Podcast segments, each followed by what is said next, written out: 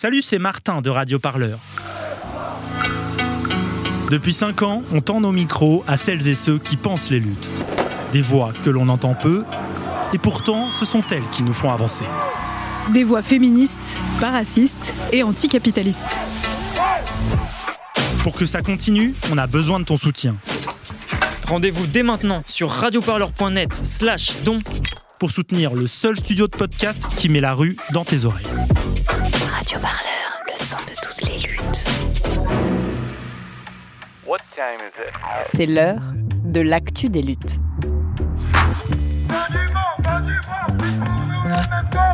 Un podcast de Radio Parleur. Le son de toutes les luttes.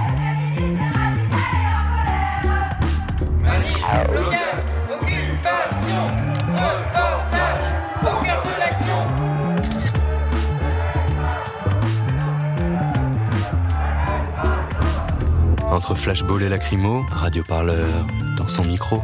Mais on parle pas de violence Venez, on marche Radioparleur, le son de toutes les luttes. Un homme frêle comme une brindille. Voilà comment ces avocats ont décrit Libre Flot après 36 jours de grève de la faim et un passage à l'hôpital sous perfusion. C'est ce qu'il aura fallu à ce militant pour obtenir la fin de sa détention provisoire. Libre Flot était en prison et placé à l'isolement depuis décembre 2020. Motif, une suspicion d'association de malfaiteurs terroristes après son retour de Syrie. Là-bas, il a combattu l'État islamique aux côtés des Kurdes. Alors que nous préparions cet épisode, la libération de Libreflot est tombée. C'était le 7 avril dernier, trois jours avant le premier tour des élections présidentielles. Une bonne nouvelle alors que son état de santé se dégradait fortement. En 36 jours de grève de la faim, Libreflot est passé de 63 à 45 kilos, mais cette décision ne met pas fin à l'affaire, elle est toujours en cours et ne devrait pas être jugée avant 2023. Elle ne résout pas non plus l'interrogation que soulève cette histoire. Comment peut-on laisser en France un homme mourir de faim pour obtenir la reconnaissance de ses droits? C'est cette question que notre journaliste Noah Esserli a posée tout au long de son reportage pour ce nouvel épisode de L'Actu des luttes. Un sujet qui commence à Paris, lundi 4 avril 2022. Nous sommes dans le quartier de Ménilmontant, trois jours avant la libération de Libreflot. Vous êtes à l'écoute de l'actu des luttes.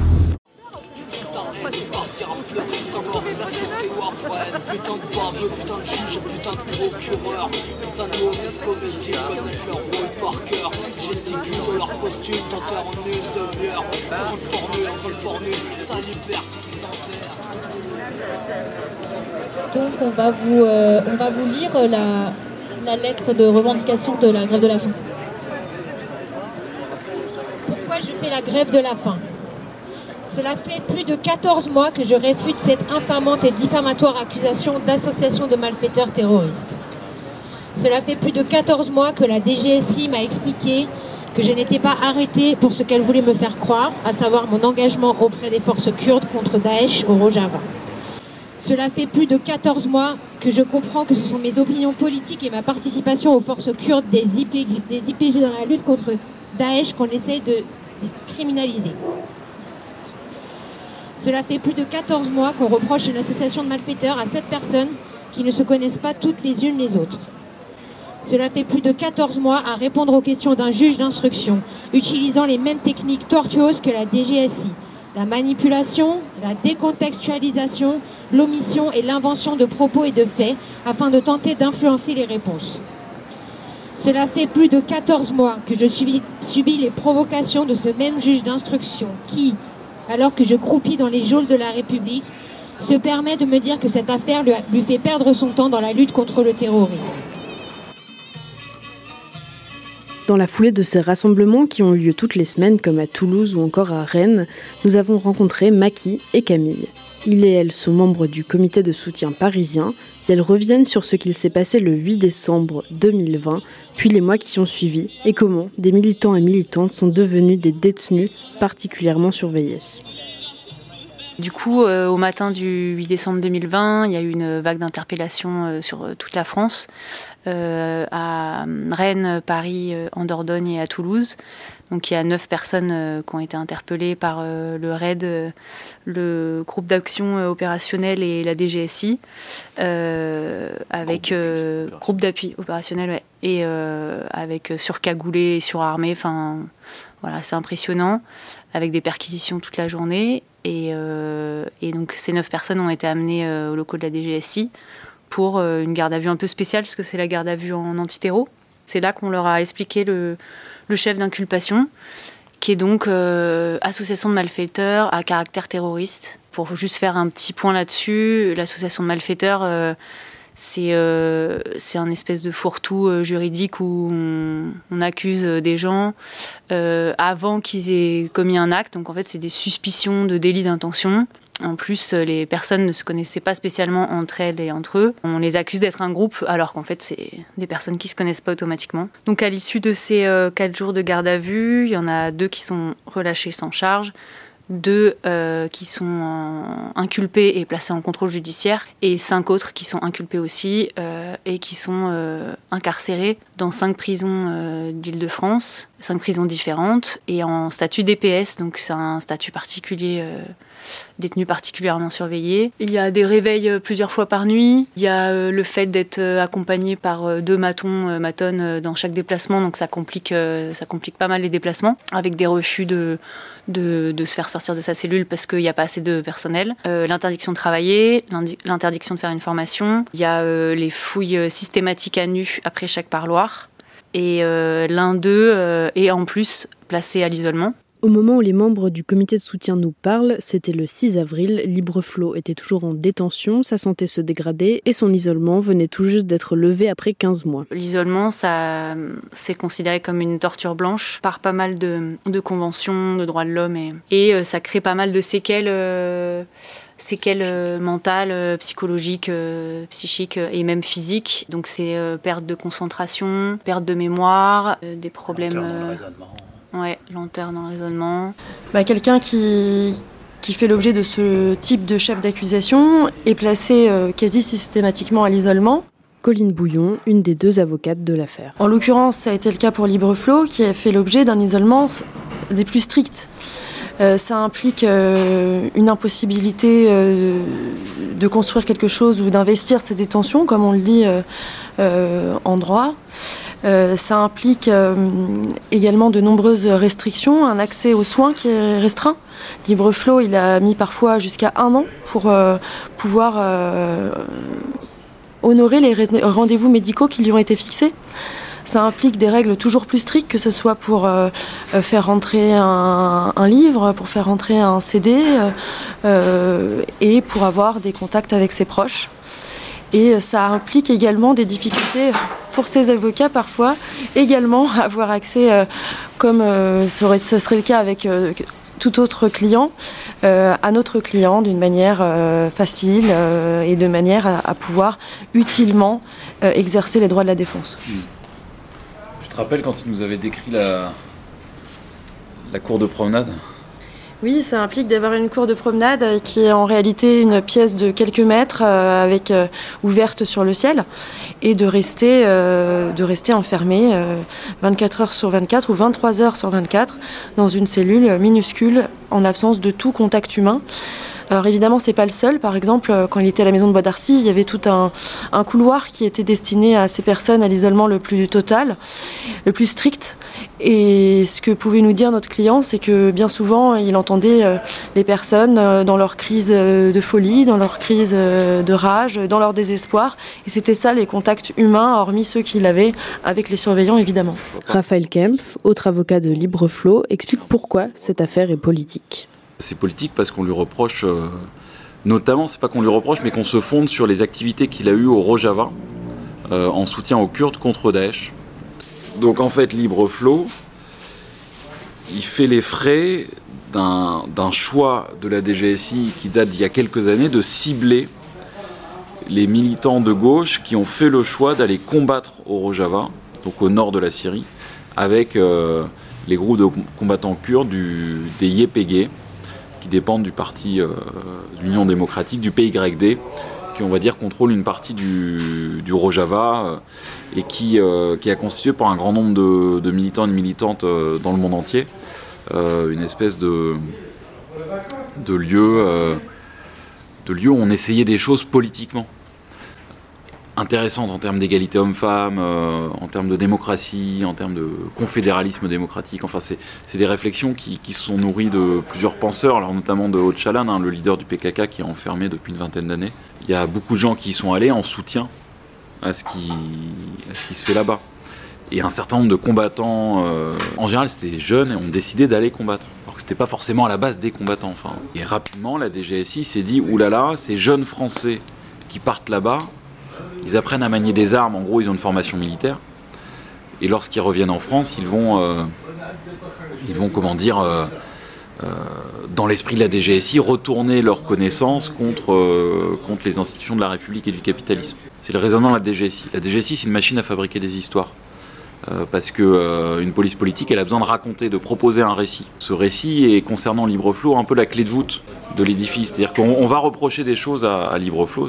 On conteste pas qu'il fasse l'objet d'un procès un jour. Hein. Nous, on conteste la qualification terroriste. On le défendra devant une juridiction euh, et on espère que ce sera une juridiction de droit commun et pas une juridiction d'exception dite euh, antiterroriste. À l'heure actuelle, c'est une affaire judiciaire. Nous, on considère que c'est une affaire politique aussi parce qu'elle est mise en œuvre par une police qu'on qualifie de, police politique je dis ça parce que c'est toujours délicat euh, dans un pays comme le nôtre de dire que certains membres des forces de l'ordre constituent une police politique.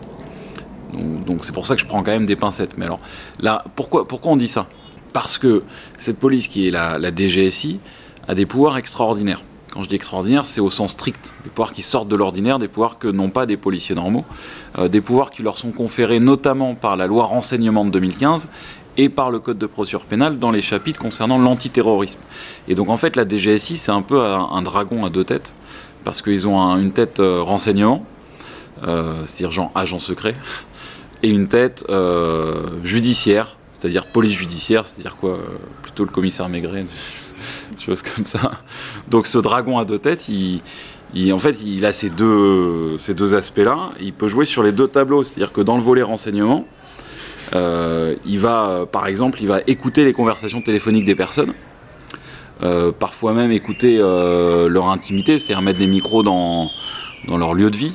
Et ça, ce sera contrôlé par personne, sauf par une espèce de commission qui s'appelle la CNCTR, qui est une commission dont les membres ont accès à des documents auxquels la défense n'a pas accès. C'est-à-dire qu'on a institutionnalisé dans notre pays euh, finalement euh, l'idée que des juges, des espèces de juges, c'est pas vraiment des juges en l'occurrence, peuvent se prononcer sur la légalité d'une atteinte euh, à, un droit fondamental comme la vie privée, sur la base de pièces que la défense ne peut pas consulter. Aujourd'hui, Libreflow a pu retrouver sa liberté et est placé sous contrôle judiciaire. Il devra porter un bracelet électronique dès sa sortie de l'hôpital. Vanessa Kodachoni est maîtresse de conférences à l'université de Paris 8 et spécialiste de la répression. Elle est aussi l'autrice de Justice d'exception, l'État face aux crimes politiques et terroristes.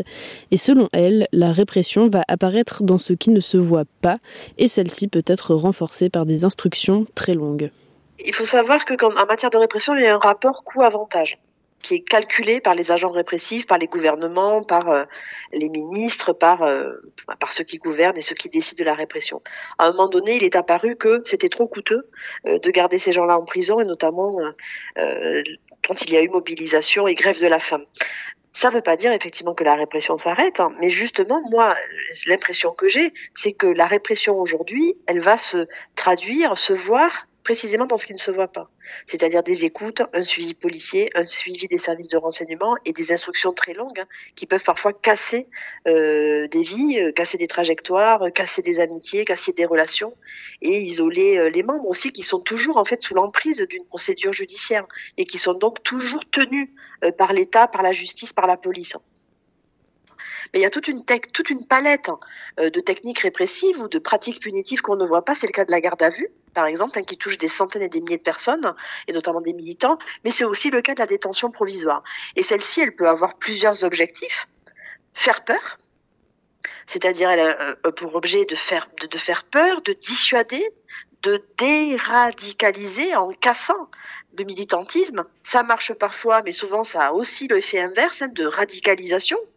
Et puis ça a tout simplement pour objectif de maintenir isolé enfermer une personne pour ne pas qu'elle continue de lutter. Alors on voit très bien ça dans le cas de la garde à vue de militants. Il s'agit de les garder pour ne pas qu'ils aillent manifester, par exemple. Hein. Mais c'est aussi évidemment le cas dans des durées plus longues et dans des conditions extrêmes, beaucoup plus difficiles, de la détention provisoire. Il faut replacer ces éléments-là dans un contexte de validation, de légitimation de la présomption de culpabilité. Il n'y a plus de présomption euh, d'innocence hein, dans de nombreux cas euh, judiciaires aujourd'hui. Et cette notion de présomption de culpabilité, c'est pas l'invention euh, d'une chercheuse ou de militants.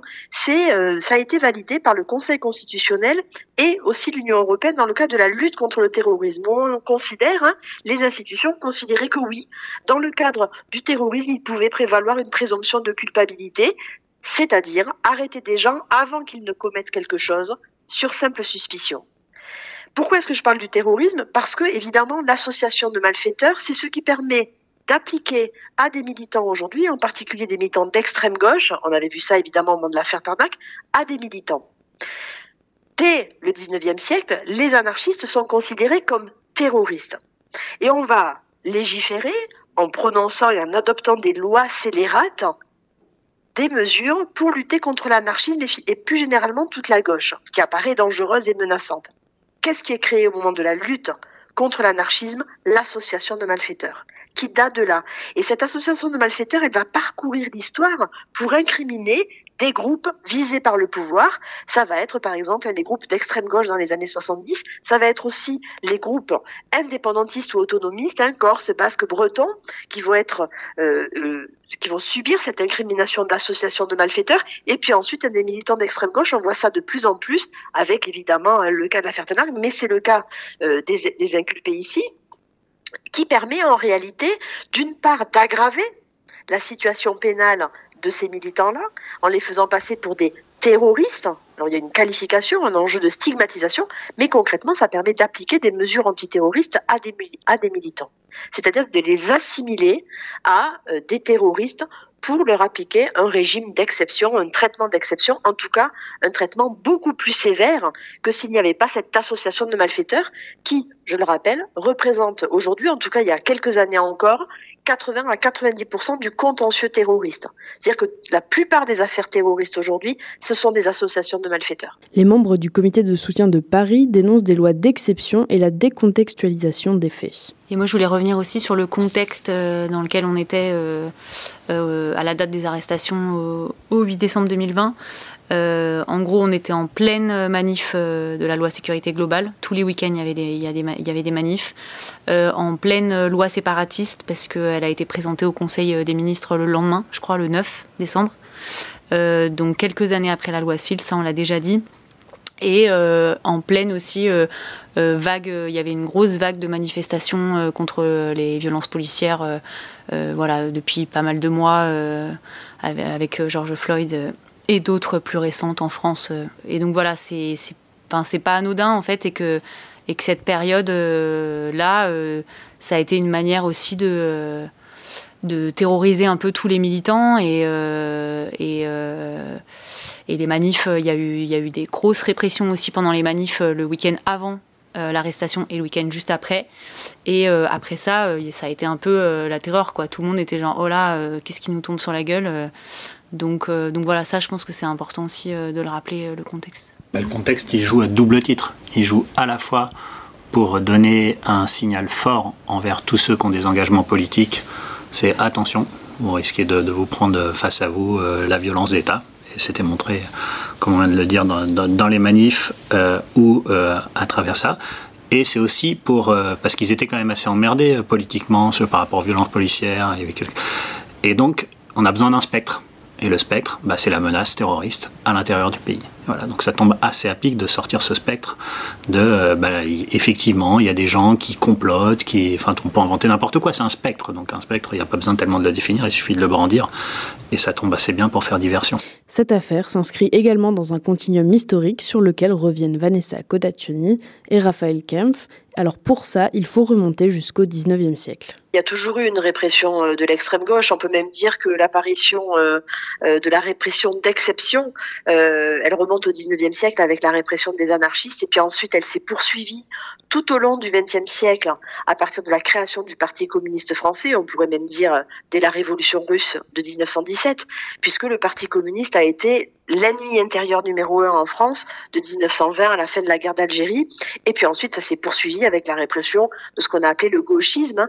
Et on voit très bien comment, notamment à partir euh, de la fin euh, de, des années 90, mais aussi au début des années 2000, il y a un renouveau euh, de cette répression du militantisme d'extrême gauche qui va évidemment s'incarner dans des grandes affaires, on pense à l'affaire Tarnac, mais qui va aussi s'inscrire dans de plus petites affaires, parfois en comparution immédiate, hein, comme on l'a vu au, moment des Gilets jaunes. La notion d'association de malfaiteurs, elle est inventée par, euh, par la loi dite scélérate euh, du 18 décembre 1893. Euh, donc il y, y a, déjà un, enfin, un texte dont l'origine se trouve là. Alors le texte a été modifié avec le temps, on, y a adjoint le qualificatif de terroriste, association de malfaiteurs terroriste, mais il y a évidemment un lien. Et ce qui est problématique à mon avis d'un point de vue politique, c'est que depuis l'affaire Tarnac, il n'y a plus de, ou très peu de critiques de l'antiterrorisme. C'est-à-dire que l'affaire Tarnac a proposé, du point de vue de la gauche, une critique de l'antiterrorisme. Et euh, depuis lors, on a eu euh, les événements tragiques que tout le monde connaît avec la, vague d'attentats depuis 2014 euh, jusqu'en 2016 et un peu après. Et donc, à la suite de ça, et pas que à la suite de ça d'ailleurs, quelques années auparavant aussi, enfin tout au long de la décennie 2010, un grand nombre de, euh, on va dire de, personnes de confession musulmane qui faisaient le choix de partir, euh, rejoindre pour le coup des groupes comme Daesh ou Al-Qaïda, etc., euh, ou, exprimer juste des, des, velléités de départ ou de ce qu'on a appelé la radicalisation, ces personnes-là faisaient l'objet de procès anti, dits antiterroristes. Et donc en fait, la violence et la réalité de la violence des attentats terroristes, à mon avis, a désarmé toute critique politique de l'antiterrorisme.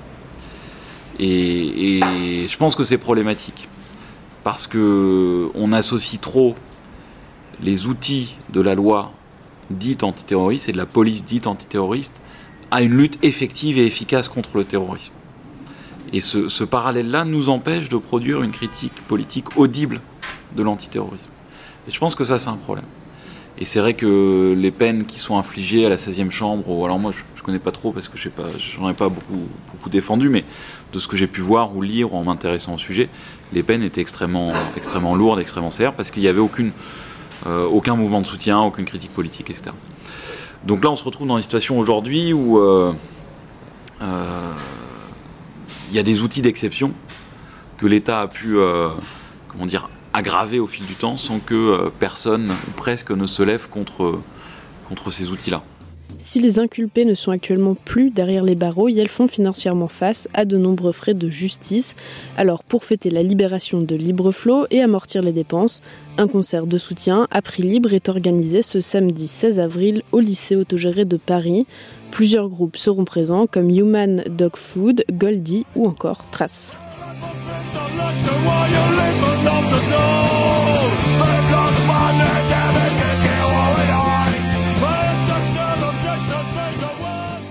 Vous écoutez l'actu des luttes.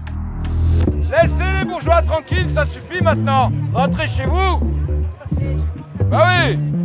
Non mais il y a un moment, il faut que ça cesse quoi. Ils nous emmerdent. On leur a dit c'est fini et le peuple, il, il, doit suivre. On leur a pas assez bien expliqué, mon brave monsieur. Radio Parleur, le son de toutes les luttes. Le reportage de Noan Esserli pour l'actu des luttes. Et bien sûr, la question de la répression des mouvements politiques ne se limite pas au cas de Libreflow. Vous retrouvez sur Radio Parleur le suivi complet du procès de l'affaire Tarnac. Nous l'avions suivi pour vous en 2018. Plus récemment, nous avons aussi couvert le procès des 7 de Bure. C'était en juin 2021. Un épisode à retrouver en vous abonnant à notre podcast L'actu des luttes. La semaine prochaine, l'actu des luttes sera à Besançon. Là-bas, on vous fera vivre les premières assises nationales des jardins à défendre. C'était au début du mois d'avril et elles ont marqué une volonté de convergence au sein des luttes locales contre la bétonisation. En attendant, vous pouvez toujours retrouver le podcast Hexagone, l'autre débrief du premier tour des présidentielles. C'est sur notre site radioparleur.net. N'hésitez pas à y jeter une oreille pour entrevoir les combats qui s'annoncent pour les cinq prochaines années. Avec tout ça, vous avez de quoi passer une belle semaine à l'écoute de Radio Parleur. Salut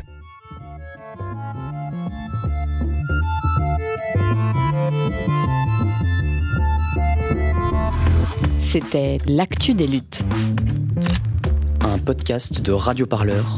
Le son de toutes les luttes. Pour ne rien rater, abonnez-vous sur vos applis de podcast et toutes les plateformes de streaming musical. Radio Parleur,